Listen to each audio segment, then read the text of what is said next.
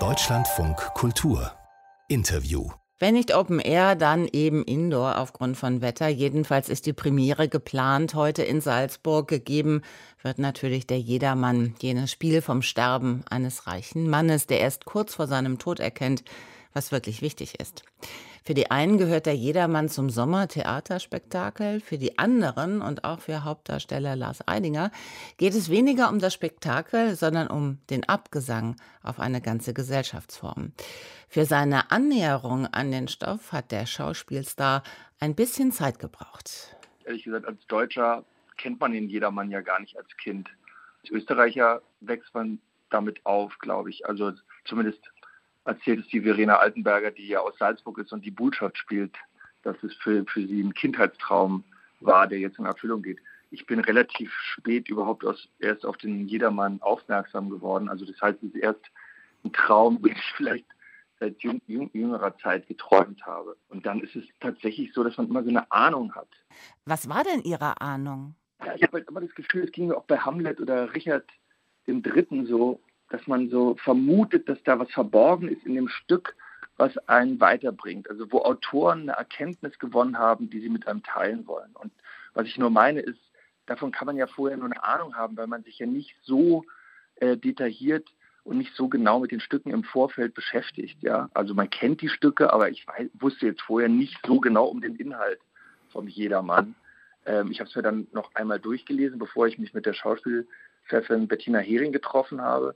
Aber ähm, das, was, was das Stück einem zu erzählen hat, das vermittelt sich eigentlich erst im Laufe der Arbeit, in, in der konkreten Auseinandersetzung.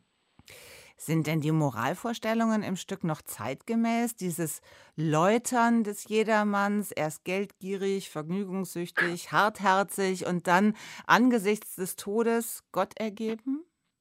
Total. Ich falle wirklich aus allen Wolken, wenn mir diese Frage gestellt wird. Also weil ich es wirklich gar nicht verstehen kann. Also ich verstehe nicht, warum der Zuschauer nicht erkennt, dass es da. Na, ich habe es um ja noch nicht gesehen. Nein, nein, aber in dem Stück, das hat jetzt gar nichts mit unserer Inszenierung zu tun. Das Stück, es ist ein Abgesang auf unsere Gesellschaft. Und das, das wird nicht so gelesen. Äh, die Leute denken, sie schauen da dem reichen Mann beim Sterben zu. Das ist ja auch der missverständliche Untertitel. Ich, ich kann es wirklich nicht begreifen warum der Mensch nicht versteht, dass wir die Reichen sind und dass, dass gezeigt wird, wie wir enden, wenn wir so weitermachen. Uns wird sozusagen der Spiegel vorgehalten. Also ich meine, das ist, das ist ein Thema, das ist immanent, das ist menschenimmanent, das werden wir nicht überwinden können. Und das jetzt im Vorfeld, ich meine, es war mir schon klar, aber dass jetzt im Vorfeld in erster Linie über das, äh, über das Kleid der Botschaft geschrieben wird oder über die kurzen Haare von Verena Altenberger, ich finde es wirklich erschreckend. Also, dass die Leute nicht erkennen, dass es da um Abgesang geht und um eine Spiegelung, die dazu führen soll, dass wir unsere Art zu leben überdenken und dass wir damit gemeint sind. Weil es sind ja allegorische Figuren, ja, jeder Mann, damit ist jeder Mann gemeint. Und die Figuren um jedermann sind auch genau so definiert. Jedermanns Mutter, jedermanns guter Gesell, das heißt unser aller Freund, unser aller Mutter. Und wir sind damit gemeint, wir müssen uns da in Frage stellen. Und diese Frage ist so scharf formuliert und geht für mich nicht darum, dass diese Figur am Ende geläutert wird und dann äh, gläubig wird und dann ist alles gut. Es geht um die Katharsis, klar, es geht ums Verstehen, aber ohne Lösung. Also ich lese das Stück nicht so, dass da jemand am Ende steht, der, na hätte ich mal früher an Gott geglaubt, dann wäre alles gut gewesen. Es geht vielmehr darum zu sagen, was passiert denn, wenn wir auf unser Leben zurückblicken, wenn wir mit dem Tod konfrontiert sind und was von dem, was wir angehäuft haben, ähm, ist denn irgendwie von Dauer oder bleibt. Ja? Da gibt es zum Beispiel einen ganz tollen Satz in der Szene mit den Werten. Da sagte jedermann, und dich habe ich mögen erkennen nicht, war so verblendet mein Gesicht. Ach weh, was sind wir für Wesen dann, wenn solches uns geschehen kann? Er erkennt es einfach nicht. Und es geht in diesem Stück um Erkennen. Und deswegen habe ich am Anfang Kenntnis äh, geredet. Wir müssen erkennen, wer wir sind, um, um uns zu verändern. Nur wenn wir erst gar nicht den Ansatz machen, uns da wieder finden zu wollen, dann, dann sind wir tatsächlich verloren. Jetzt ist der Jedermann ja nichts Neues in Salzburg, läuft da seit rund 100 Jahren, Uraufführung 1911 in Berlin. Wie bewahren Sie Ihren Jedermann vor dem Klischee, indem Sie das Klischee nochmal übertreiben? Die ersten Probenfotos, die ich jetzt gesehen habe, die legen das zumindest nahe. Nee, darum ging es uns überhaupt nicht. Also es war überhaupt nicht Teil der Auseinandersetzung. Das täuscht dann vielleicht. Also ich habe am Anfang des Stücks ein Wams an. Dieser Wams steht aber sozusagen für Reichtum ähm, und für Überfluss. Die erste Szene ist die Szene mit dem armen Nachbarn, wo der Nachbar sagt, bitte gib mir ein bisschen von deinem Geld ab. Und der jedermann erklärt ihm dann, warum er ihm nichts geben kann. Und ich finde es schon erstaunlich.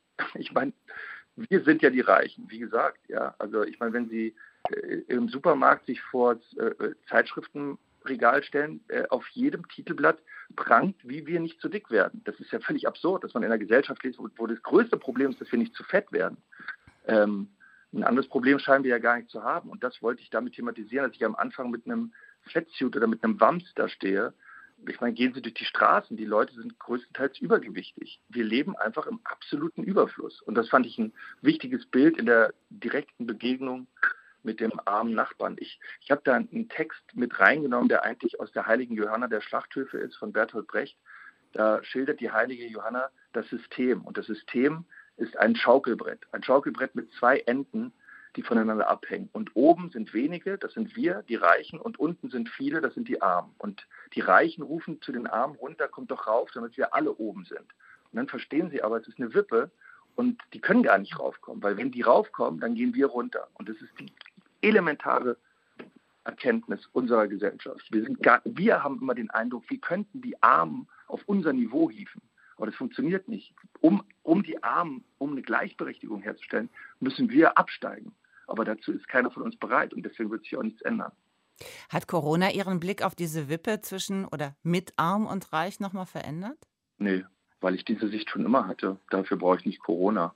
Also Corona hat für mich nur eine Sache gebracht, und zwar die Erkenntnis, dass wenn wir so weiterleben, wie wir leben, dann ähm, ist es das Ende der Menschheit. Also es ist ja nur eine Reaktion der Natur auf eine pervertierte Form von Konsum und Ausbeutung.